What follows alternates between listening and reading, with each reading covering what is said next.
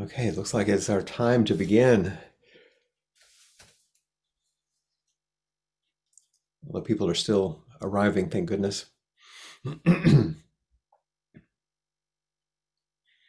let's enjoy a few minutes of, of sitting and welcome. And so that as you're as you're sitting, you're also holding a space that is welcoming others to join you and also to join um, our time today.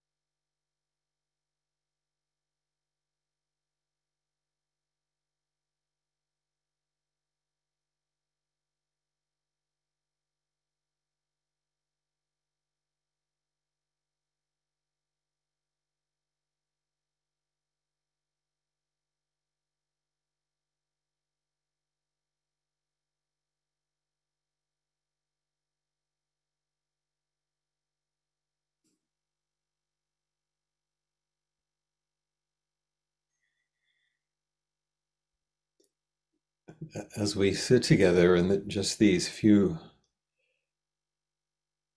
few moments. Just notice the most fundamental practice of awareness of your breath.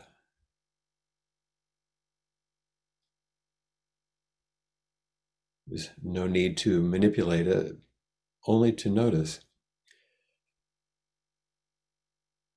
And it's not actually about the breath at all,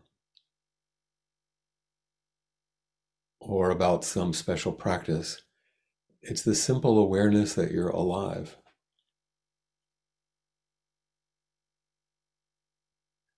You could focus on any number of things, but the breath is so close and so beautiful and rhythmic.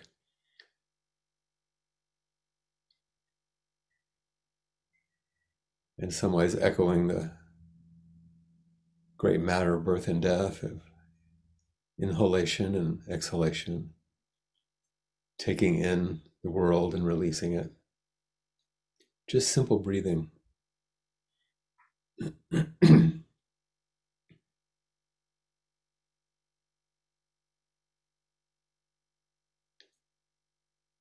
the awareness and appreciation of the nature of life.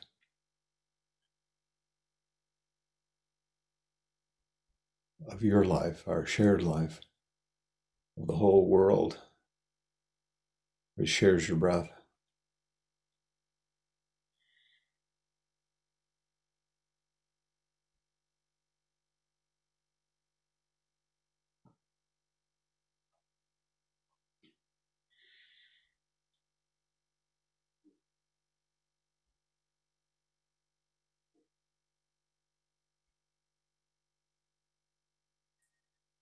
The old instruction of returning to the breath as our mind inevitably strays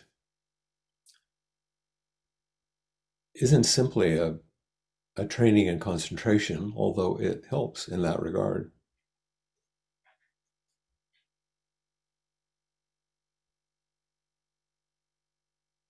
It's to come back to something simple and natural, to appreciate appreciate being alive.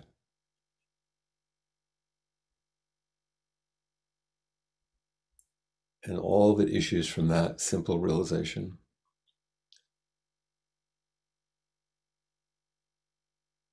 This brief time on this planet when we're embodied and have this ability and willingness and opportunity to practice being alive with other living things and non living things. We're not practicing it to be separate or special. We practice being with everything and appreciating that as the ground of our being.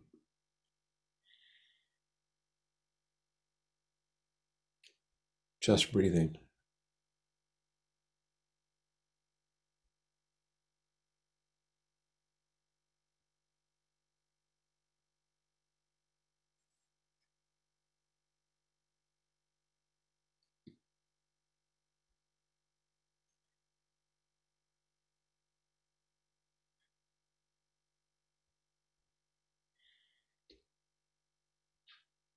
In just a few moments when I invite the bell, which signals the time for us to just shift our attention a little bit,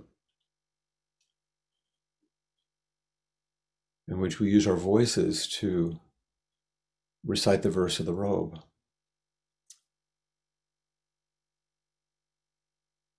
And we say with our voice and our breath, wearing the universal teaching.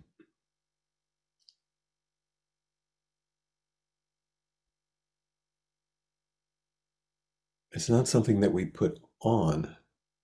We put on the Okesa or the Rakusu during um, our day in a, a retreat or a temple, but wearing the teaching just simply reminds us that we are wearing the teaching because we're alive. And can we realize it? And the harmony that comes from that realization.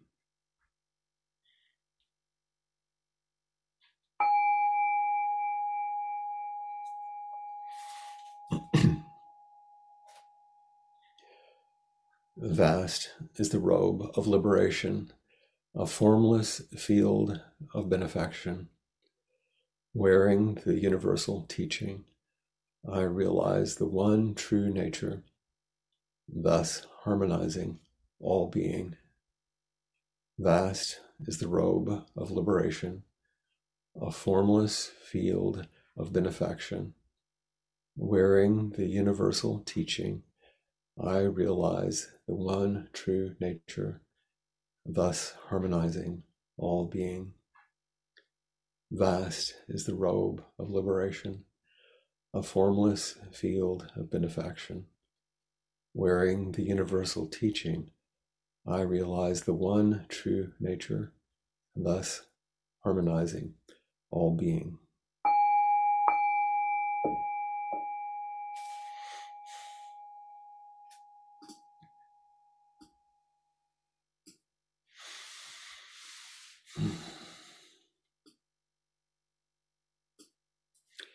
The one true nature. I want to talk about nature today. It's spring. And today, or these last few days, I've been sitting with, um, you know, these ageless questions, which are always going to arrive at some point if we're paying attention. You know, those kind of big questions like, how, how does all this happen? You, you see things begin to change in spring, and, and that's a prompt, of course. But more than that, how does any of this this happen? And one of the questions that I grew up with a lot was how, how do things become the way that they are? How do we become who we are? And then a new question arises like, is it possible to not be myself? What else could I possibly be? Yet I often, I, I don't know about you, but I don't feel like I'm very close to the best hope of myself. You know, there's that. And that gap, the disappointment that comes in that, the longing, well, even if there's shame or confusion in there, that's still me, right? I, I can't quite get, a, I'm always me. Hoping, the falling short, sometimes succeeding, but always myself because this is this is life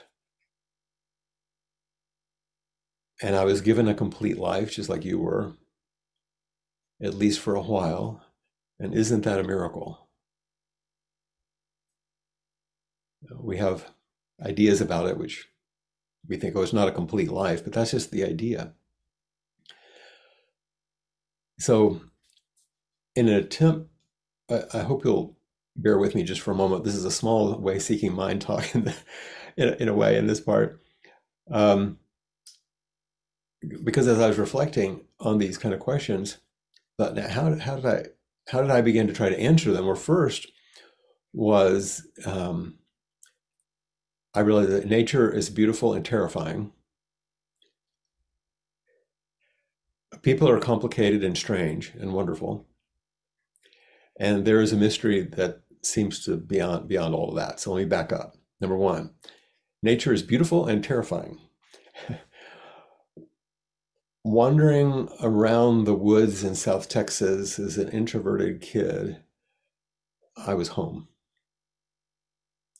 Any of you do that? Not in South Texas, maybe, but you know, I'd wander by myself after school. We, for a long time, we lived right across the street from a big piece of land that was I think it was owned by the King Ranch actually, but it wasn't fenced in, and I could follow the trails, and I kind of knew it really well.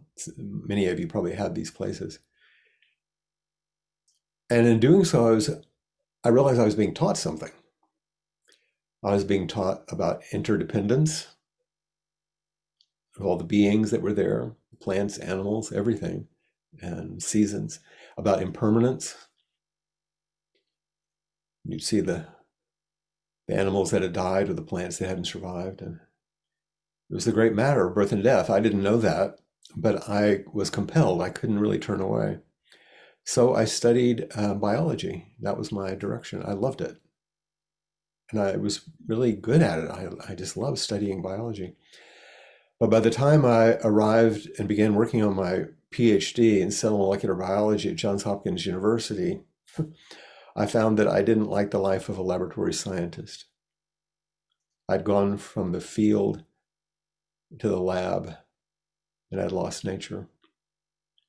Uh, one of my uh, cohorts in my entering class in the doctoral program at Hopkins was um, a really great, great guy. I really liked liked him, and he was from MIT. He, he had gone to MIT as an undergraduate, and he said at MIT when we left, they would do an interview with us to say, ask us about the program, and so. Uh, a woman that I knew because she was really famous in the field had interviewed him as he left, and she said, "Is there anything that you missed in your biology training at Massachusetts Institute of Technology?" And he said, um, plants and animals. you know, it was all chemistry and math and physics and things like that. So, anyway, that was the first step. Nature is beautiful and terrifying. I studied biology, I loved it. And but then there was something else that called me. Number two, people are complicated and strange and wonderful. Is that, or is that just me? Is that seem like that to you? I everybody struggles and they do the best they can, but everybody seems to need help. And I needed help. And I finally gave in to the realization that we need each other. I even had to admit I needed others, as self reliant as I tried to be. So I studied psychology, biology to psychology and blended it with my life science background and entered the field of behavioral medicine. Um, how the mind and body work together with health and illness. And so life and death remain my teachers. And my patients, especially the years in cancer care, uh, ask new questions of me that came out of their embodied experience expressed through their psychological makeup, you know, their own particular way. But they were reaching like deeper, further for something that was uh, not just the, the, the medical, the biological, not just the psychological, how they were coping, but they were, they were longing for something else that I couldn't respond to very well, even though I was helpful on the psychological level. They were asking about the mystery, the third step. There there is a mystery that's beyond the words and the ordinary human understanding stuff we can figure out. But it's embodied all the time and we are living it. You're living it. It's the very ground of our being even as we just breathe and sit together which i was suggesting we do. So i sought training and study in some form of spirituality. I needed a direction and it's made sense to do this and buddhism I discovered as a path that was grounded in the relief of suffering. That was in the suffering business, so that helped. And um, that was the the people part. And it was all being expressed as nature, human nature, embodied in everyday life. That was the biology part. So it was all there. And so these were the curiosities and trainings of nature and biology, of the complexities of human life and psychology, and then spirituality and this mystery. Kind of defines my stepping stones, my my career. and so that's kind of the, the, the background, but it, it's the background that helps understand why I've chosen to reflect on a couple of things today that I hope will encourage you to reflect on your practice more deeply and we can speak about it. You know, last week I I spoke in response to um, a wonderful interview I'd heard from Jane Hirshfield, who was a, a, poet. And her elegant and kind of gritty descriptions of what committed practice does to a person and for a person and, and for everybody else was so deep and touching that uh, I wanted to share it and use it as a reflection.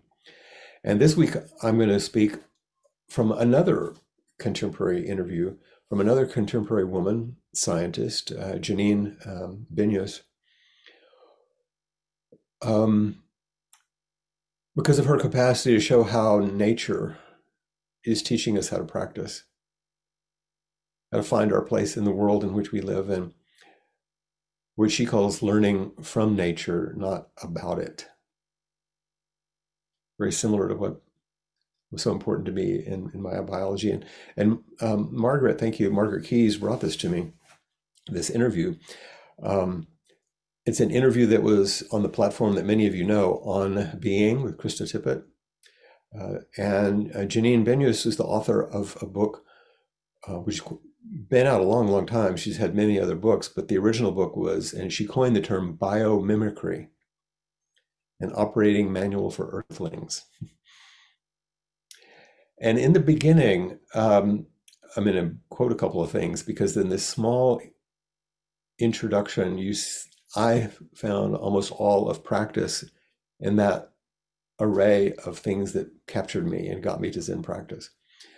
And this is Krista Tippett. She says there's a quiet, redemptive story of our time in this conversation, a radical way of approaching the gravest of our problems by attending to how original vitality functions.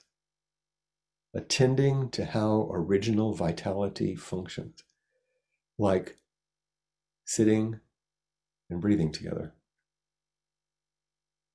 She says biomimicry takes the natural world as mentor and teacher, just like it was for me.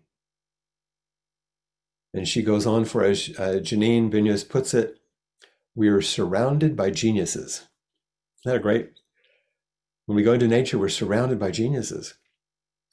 She said, nature solves problems and performs what appear to us as miracles in every second all around, running on sunlight, fitting form to function, and she goes on, and then creating conditions conducive to life.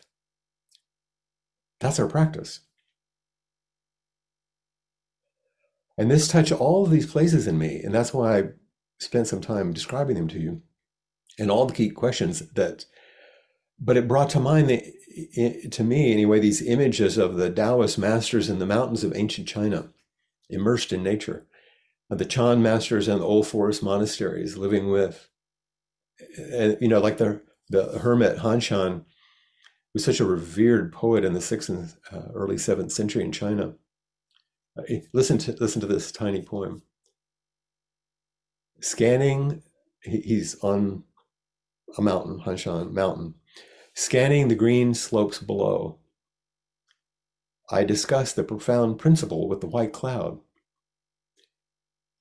Though the feeling of the wild is in mountains and waters, truly I long for a companion of the way immersed in nature you know he's saying this is this is where my conversation is but i wish i had somebody with me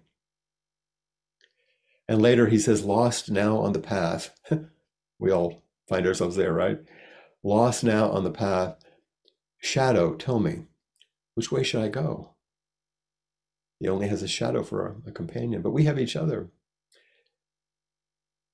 so when uh, janine says the writerly definition.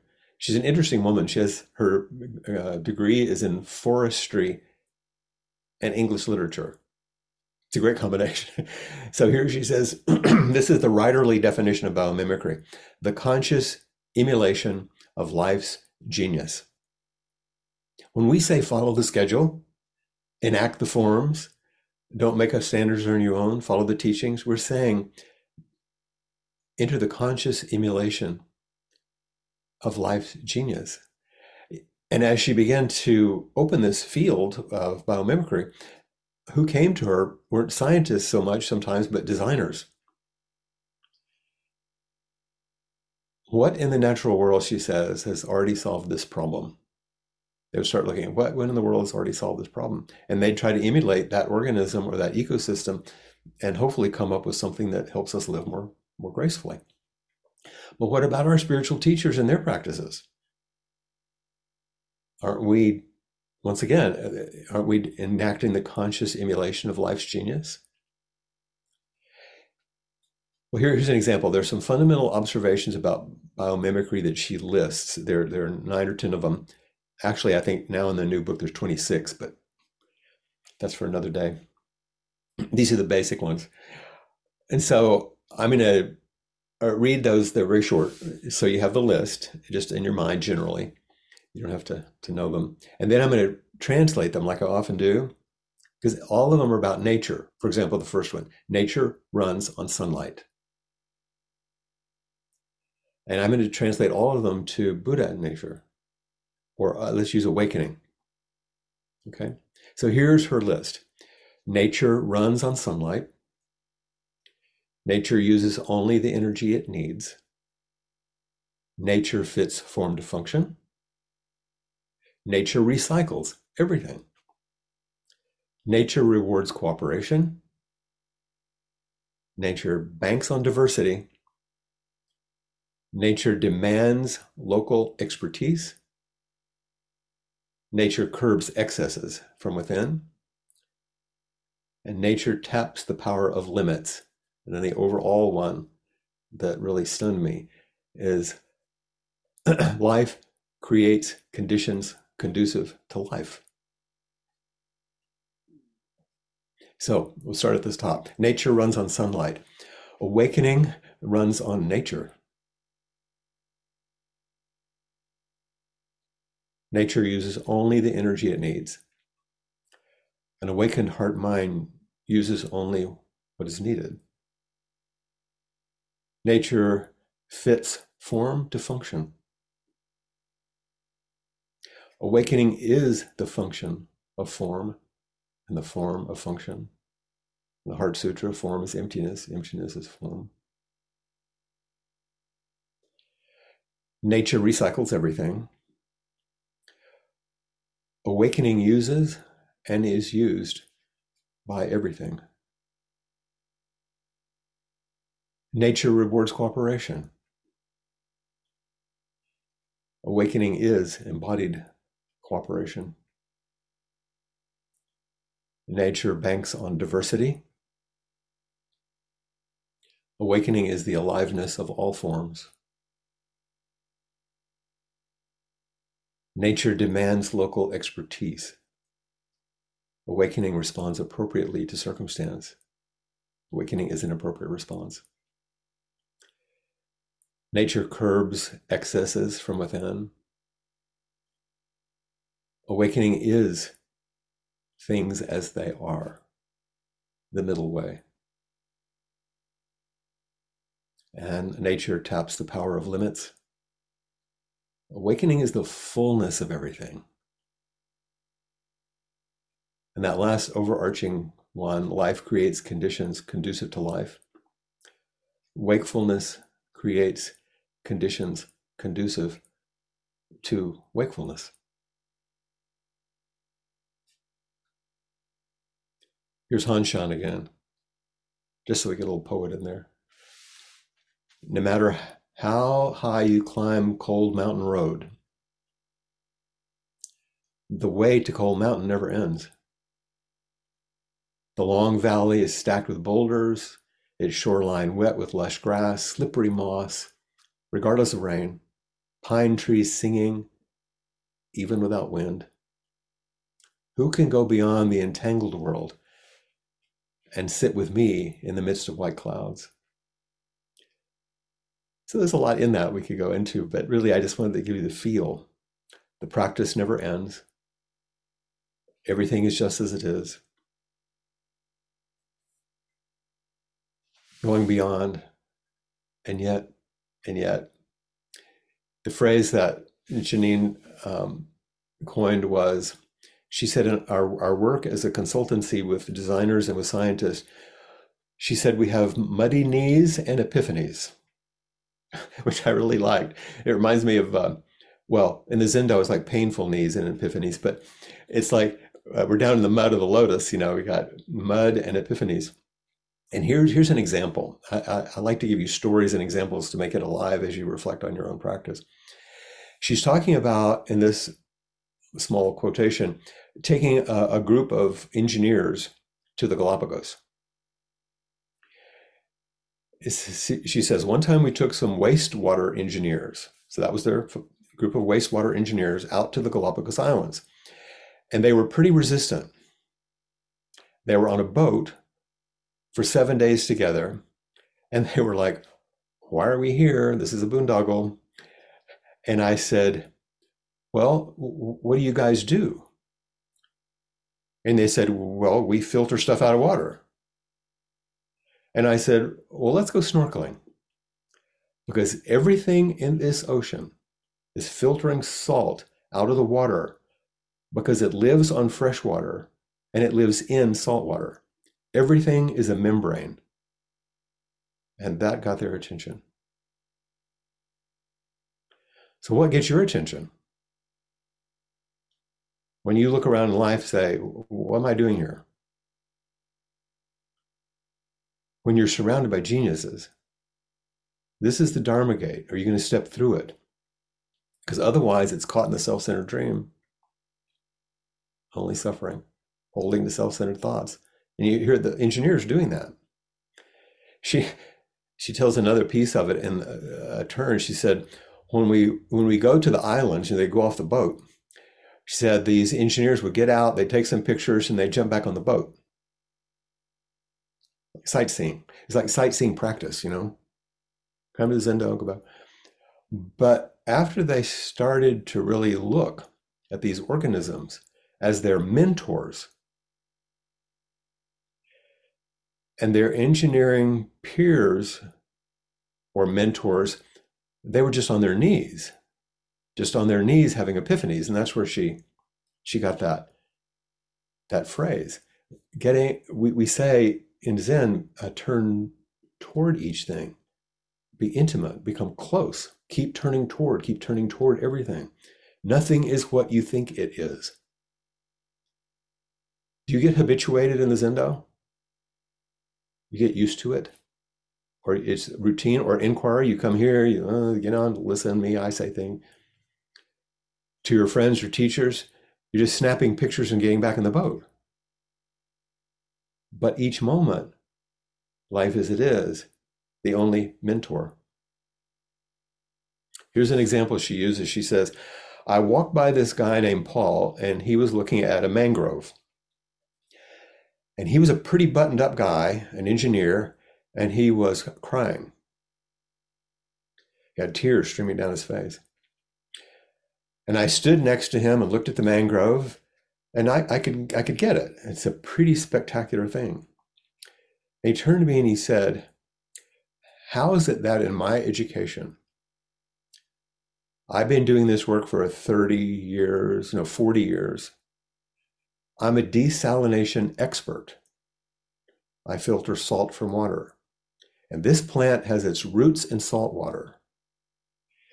And it's solar powered and is desalinating. He said, I'm crying because it's beautiful and because no one ever told me.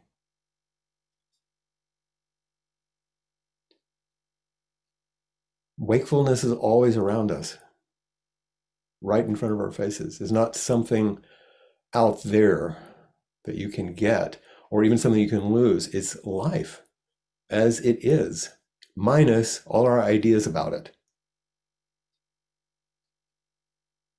And when we accord with each moment in this way, we experience something simple and profound, which is awe.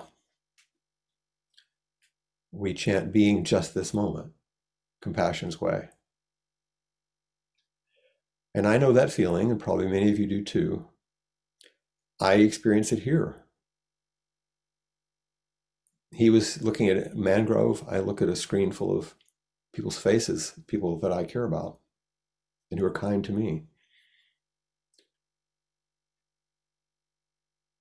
in an intensive in a practice discussion group. Um, you work on the grounds of the Zendo, you develop a Dharma talk or a class or something. When I sit in the Zendo and like when we're in a retreat, like Peg and I, for example, are facing out, looking at everyone, sitting as best they can, I sometimes weep, like the engineer looking at the mangrove. Because I feel such awe and appreciation for the effort and for the tenderness how can just sitting be such a gorgeous and courageous celebration of what's whole and real and beautiful and tragic? And it all unfolds through qualities that I've been reflecting on in these recent talks. These are my sort of muddy knees and epiphanies. Remember last time of gratitude and generosity and humility, these qualities, this presence itself, without being overtaken by desire or hatred too much, nothing extra. Grounded in curiosity, patience. Just one last little bit. when Janine was speaking about uh, reflecting on Native peoples, she said, people who lived really embodied in their places did biomimicry mimicry naturally.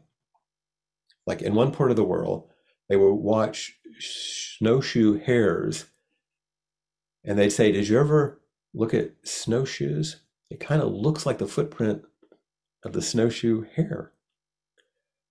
Or maybe we're going to make a chisel because we need to work. And so you look at the beaver's teeth. This is not new. She calls it remembering. You know, samsara is dismembering. Awakening is remembering, restoring an awareness of what has never left us. So we come together like this to remember. Uh, and, and in the interview, she, speaking of how to how to uh, communicate, how to cooperate, how to heal, she mentioned those three things: how to communicate, how to cooperate, how to heal. She said, anything we're actually trying to do, somebody on this planet has already tried to do it. What's worth doing? How should we live? What would nature do here? And I thought when she asked those questions, it's like, that's that's our Zen practice. What's worth doing? How should we live? That's the precepts. What would nature do here? What, is, what does awakening look like? So we look at our ancestors and their teachings, our teachers today, our spiritual friends, you guys, who share an aspiration for an awakened life, what are we being shown? How to communicate, how to cooperate, how to heal, the same three things. The precepts, how to communicate, how to cooperate, how to heal. Anything we're actually trying to do in practice, someone on this planet has already tried to do it. These are the teachings, the Dharma. What's worth doing? How should we live here? What would nature or awakening do here? That's what Han Shan was writing about. The shift from learning from nature instead of about it. You know, when Bodhidharma first said Zen is a special transmission outside the scriptures, not depending on words and letters, directly pointing to the mind, directly pointing to nature, directly pointing to seeing into one's true nature.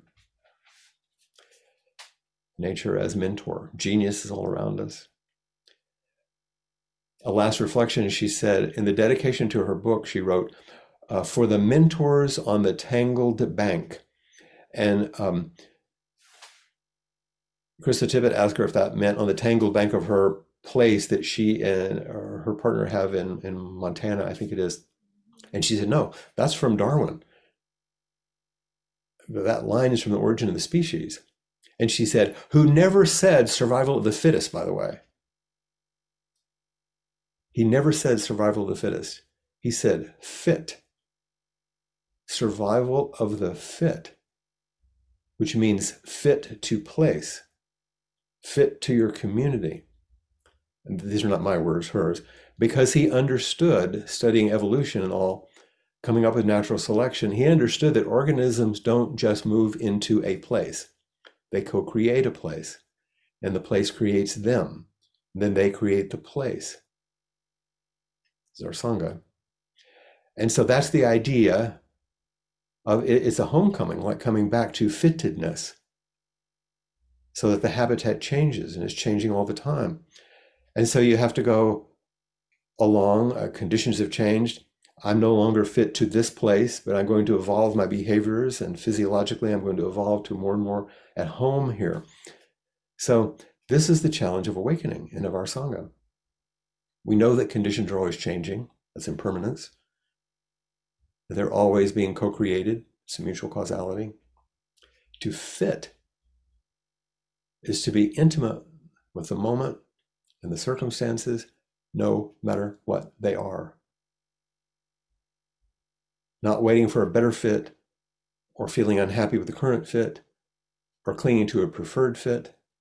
And we're seeing this with climate change. Literally, some species of plants are literally walking up the mountain because as they get warmer and they have a certain temperature, they move. They seed in a different place. It was only Herbert Spencer, by the way, um, the sociologist, philosopher, who changed to survival of the fittest because he was talking about social Darwinism. And then in the fifth edition of Origin of the Species, Darwin changed it.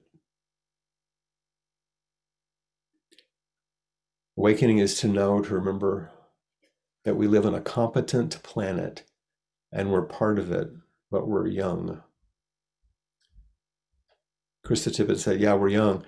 This experimental youth as a species that we are. Uh, how do humans learn? How do young hum- humans learn? They take things apart and they put them back together again, right? However, they usually don't burn the house down. And Janine said, Yeah, I call us toddlers with matches because we live by burning stuff. It's not something you want to see. And curiously, Buddha began by the fire sermon, talking about the Four Noble Truths, using fire as the metaphor. So, what do you do when you don't know where you're going? How do you summon the, your imagination? And this is the function of our practice and our teachings, the function of taking refuge and vow. But all this requires a mentor, my last point in my long talk here. And it brings us back to Hawaii. Uh, and curiously, Janine quoted this. Uh, she was talking about Nainoa Thompson, who was the navigator on um, Hokulea, the, the ocean voyaging vessel. She said, as a young man, a native Hawaiian, he was mentored by one of the last wayfinders. These are the people who used to go into these canoe like boats and then head out into the ocean for thousands of miles. And out of a whole ocean, they were able to find land. They were able to find Tahiti. They were able to go to Hawaii. And they had all kinds of amazing um, ways of doing that before sextants, before any kind of GPS or anything. But how did they do this? So his mentor, uh, an older man named Mau, was teaching him, and I know him, and he was about to go off on the journey to Tahiti once he'd learned all he could learn this modern day journey, and Mau took him out to the shoreline. And they were standing there looking out into the ocean. And Mau said to him, Can you see the islands? Can you see Tahiti? And Nainoa said, No, no, I can't see it. And Mau said, In my mind's eye, I can. And he said, That's how you'll find it. Keep it in your mind's eye. That's how you'll find awakening. That's how you'll find what you long for. And our practices and our teachings and life around us is reminding us to keep it in our mind's eye. So I know we've used an awful lot of time today um, since I'm tragically over prepared usually but this was too much of a piece. I thought it was really powerful and important, and and I appreciate Margaret bringing it to my attention so I could reflect on it today. What are your reflections? I want to hear what this calls up for you, if anything, and questions you might have as a result for your own your own practice.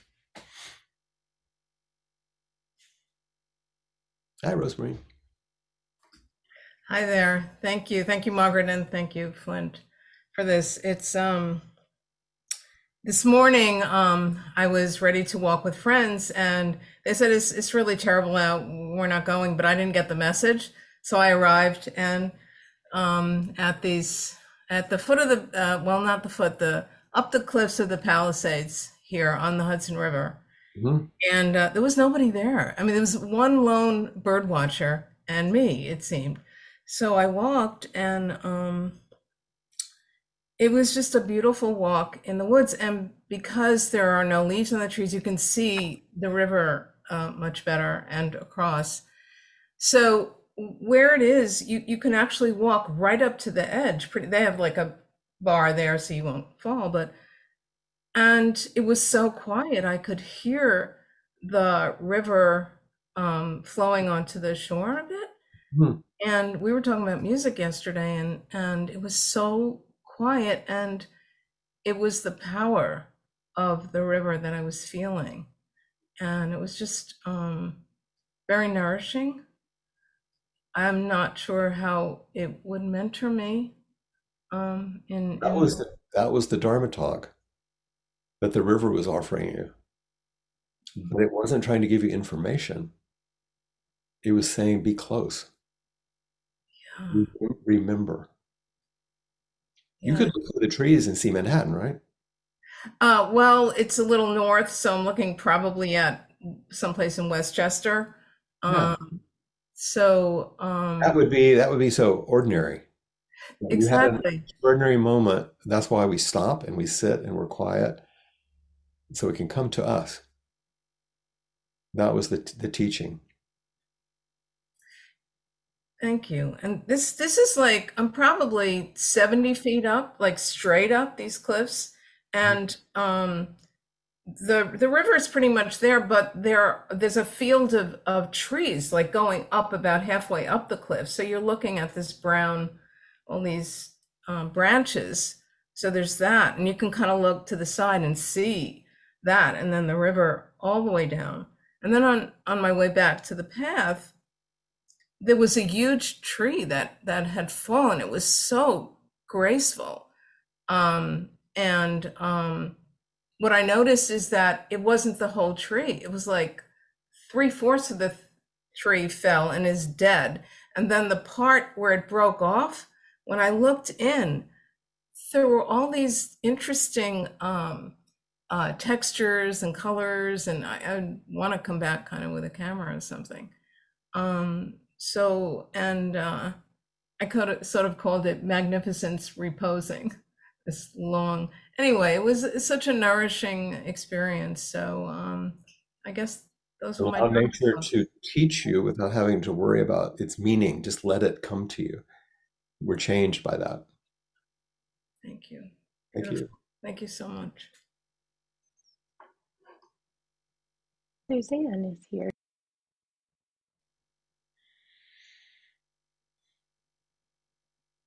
Mrs. Hello, Flint. Um, I so needed this today, even though I didn't want to come because I didn't want to face or or be stimulated by how heartbroken and angry I am at another school shooting. And um, the very last thing you said, keep in your mind's eye what what is needed and wanted. Part of our job. That's why we It is, it is, but at the same time, I'm, this is a how. I, I said to my husband this morning after our meditation and going through all the chants and our prayers and and while I as I listened to myself, I went, this is useless. This is just useless. What what is this all for? And I said to him, I don't know how to hold our good life and the reality of this all. And how many people's lives have been ruined by this violence, senselessness. But this last saying, keep it in your mind's eye. uh, can you see Tahiti from where you stand? Can you see what you want? Yeah, One yeah. part of you says, no, this doesn't help at all. Another part says, yeah. And that's that's the courage that's required. hmm I I feel so weak in terms of courage, Flint. Yeah. Like where where does it come from?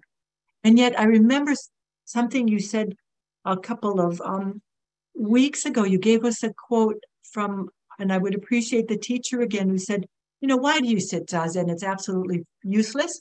Mhm. But if you don't, your life will be useless. And I I said that to myself so many times. Kodo Sawaki Roshi. Yeah.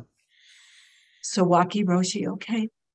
Uh, I just needed to say this out loud today. I'm Absolutely, absolutely. I'm just- glad you voiced it. Yeah, I was just speaking with one of our um, really long, long, long time students, Annie Villalobos, who teaches in a, a large, successful Montessori school in Dallas, and Mhm. she's now not in the classroom any longer, and she helps with the new uh, families coming in and processing all this, you know. The single most common thing families ask now is about safety, not curriculum, not anything else. Safety. Safety. Mm-hmm.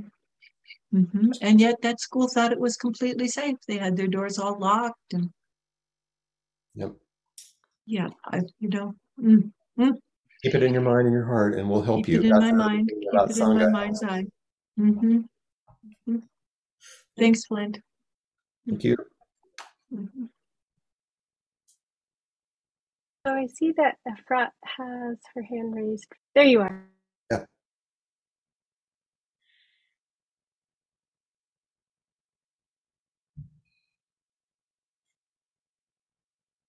have my voice. Nice. Now you have your voice. Yeah. Well, I just wanted to tell you, Flint, I listened to that um, interview and I can see how I need to hear it again. And I need to be filtered through your engagement and enthusiasm and the way you listen to really know what I got. Hmm. It's really interesting because I remembered every detail that you brought up, every one of them. And if you would have asked me, I, I would have said, I'm absent minded. These days, I forget more than I retain. So my, my, my sense of self is not very um, upheld in that sense. However, I discovered that I actually had taken in and contained these details, and they did their first round of fermenting and digesting, but they needed to come back and with a more relevant relationship, right? It's not nature out there, it's nature in here, and also what already has taken root.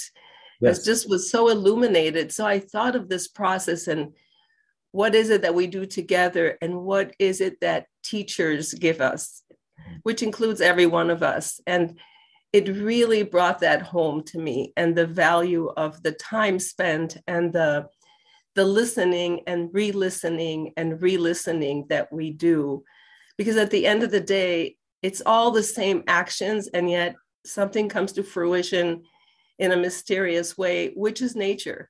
Yeah. so thank you for this completion of another round. Um, much appreciated. Of course. And I'll just say as a final thing, when I spoke about what it was like as a boy to walk in nature like I did and how it saved me, um, you're you're one of the people who helped me remember that. Because you walk like that. every day. Yes. Thank you Nelda. Hello, Flint. Hello, everyone. I know Um, thank you for this talk. Uh, you, your talk, Flint, took me back, not too far back, to a trip I just had to California to visit my 93 year old aunt. She's my father's sister. They're the only two remaining. He's 94, she's 93. And I, I, can't touch on every part of your talk that reflected that visit. In that visit, I watched her fit to life, how she has fit to life. She's recently lost her last sister, the, the you know, uh, five girls. Um, she lost her husband less than a year ago, and she fit to that. And now she has recently, which is why I went out to California to make sure she's fitting into her current life, moved from a home she's lived in 60 years. She was married over 70 years um, to an assisted living. And Hmm. she's done it with such grace and acceptance. It's just beautiful. And I do have to share this part of the visit. So, as we were talking, she said, Well, what's your practice now? Me, because she's Catholic. I said, Well, I'm Zen Buddhist. She said, I love Buddhists. She said, Do you know how I know about Buddhists? I said, No. Her her daughter, my cousin, is a doctor, and she worked as the office manager for decades in her daughter's office. She said, a chiropractor um, trained in China came into Sandra's office one day and left a little pamphlet on Buddhism. And I read it, she said, and it just captured me. And she asked, Will you send me some good Buddhist books? So I my mind immediately went to the library and the Zendo, like, what do I send her? So I'm going to sit with that a bit because I don't want to overwhelm her, but she's got it. And so, so many different part of your talks about um, fitting with what you are, the abundance, uh, the gift that everything's calling us to see in life. And um, I'll just point out one more thing. We may have time to talk about this when you come to Austin. My practice edge, and the reason I have to come to so, I want to, but I have to come to so many um, of our activities is I can't hold on to it, Flint. I'm so full and connected and in touch with our practice at the moment. And I can't hold on to it. If I'm not in activity every single day, I can't either. It's uh, it's a little bit like uh, Fra was talking about. Just let it move through you. It does. It works on you. You don't have to hold it. Okay, thank you. And by the way, uh, one of our Dharma sisters, Sue Moon, who's nearly 80, she's written a wonderful book recently uh, on Buddhism called This is Getting Old. And it's about aging and Buddhism. So, I will write that down. Thank you so Okay. much. Thank you. And Penelope, we have quick time for you too. Hello. Um, hello. you're here. I love your skeleton there, which I know is always there, but today it's important, isn't it? Mori. um, anyway, thank you so much, Flint, for um, bringing up your nature walks in South Texas. Because you know, uh, here I am in South Texas as well, and South Central Texas, and um, I just wanted to say that there's so many beautiful mentors that you mentioned today, and I wanted to add one that has always helped me so much, um, or you know, Richard Feynman. And I don't know if um, any of you know this book, The Pleasure of Finding Things Out, um, but he also is uh, what you know was such an amazing mentor because, like you, he was a scientist and. You know, actually was one of the ones who worked on the atomic bomb. So, uh, you know, he had a very, you know, did a lot of different things, and but he also reveled in seeing nature. And, you know, for a scientist at this time, his work was very Yeah. revelatory. So, I just wanted to share that and thank you for your beautiful talk today. Of course. Thank you. Wait, do we have time for Ben? Of course.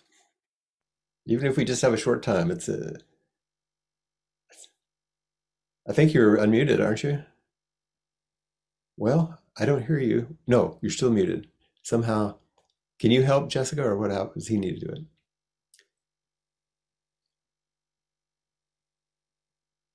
There you go. Hi, Flint. Hi, you're looking well. Um, thank you. Um, I um, I uh, thank you for today. Um, I thought it was uh, really um, inspiring. You seemed uh, a little more animated than normal. I could see that you were really, really passionate about what you were talking about. But my question is, sorry, I've got a bit of a sore throat. Um,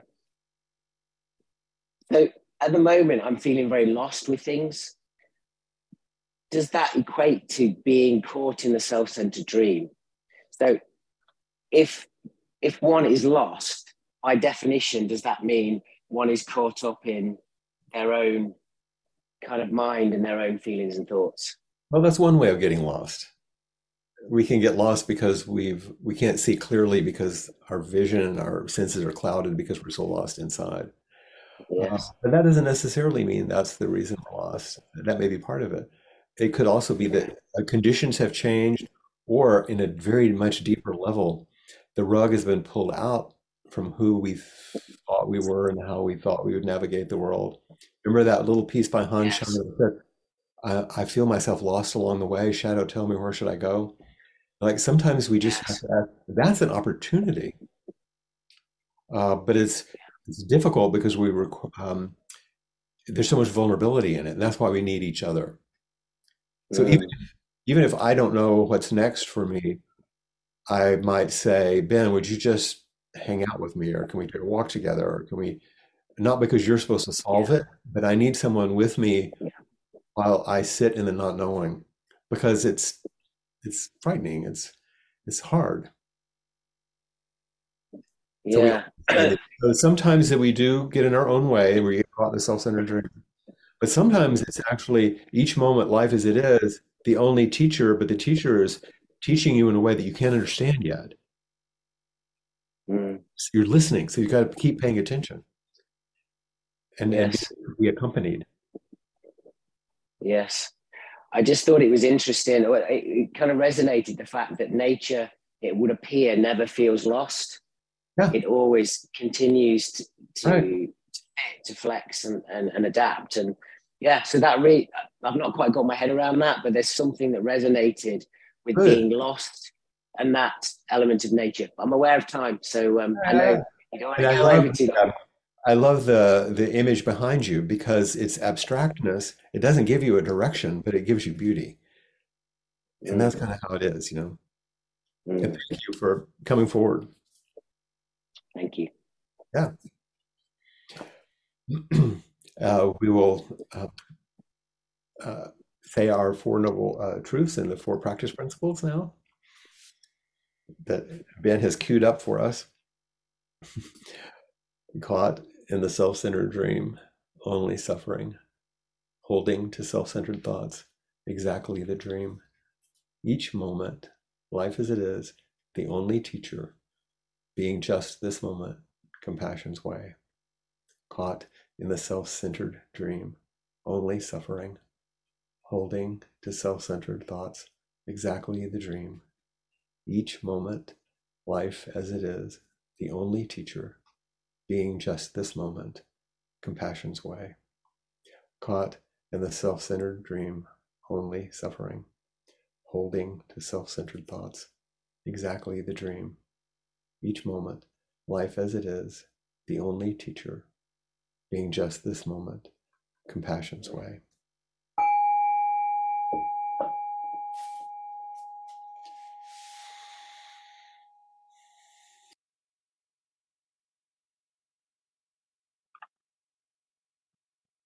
Appamada's programs and facilities are supported through your generosity, and your support makes a huge difference. I'm going to put a link uh, for contributions in the chat. There's also a link on the website at appamada.org slash contribute, um, or you can uh, contribute directly to Flint on the form that I've posted in the chat. Um, you can always make your make sure that your um, contributions go to whatever program or teacher that you'd like uh, by just putting a little note there as well. So thank you, everyone. It's wonderful to see all of you and um, hang out if you can with Maria for a bit of porch time. Thank you.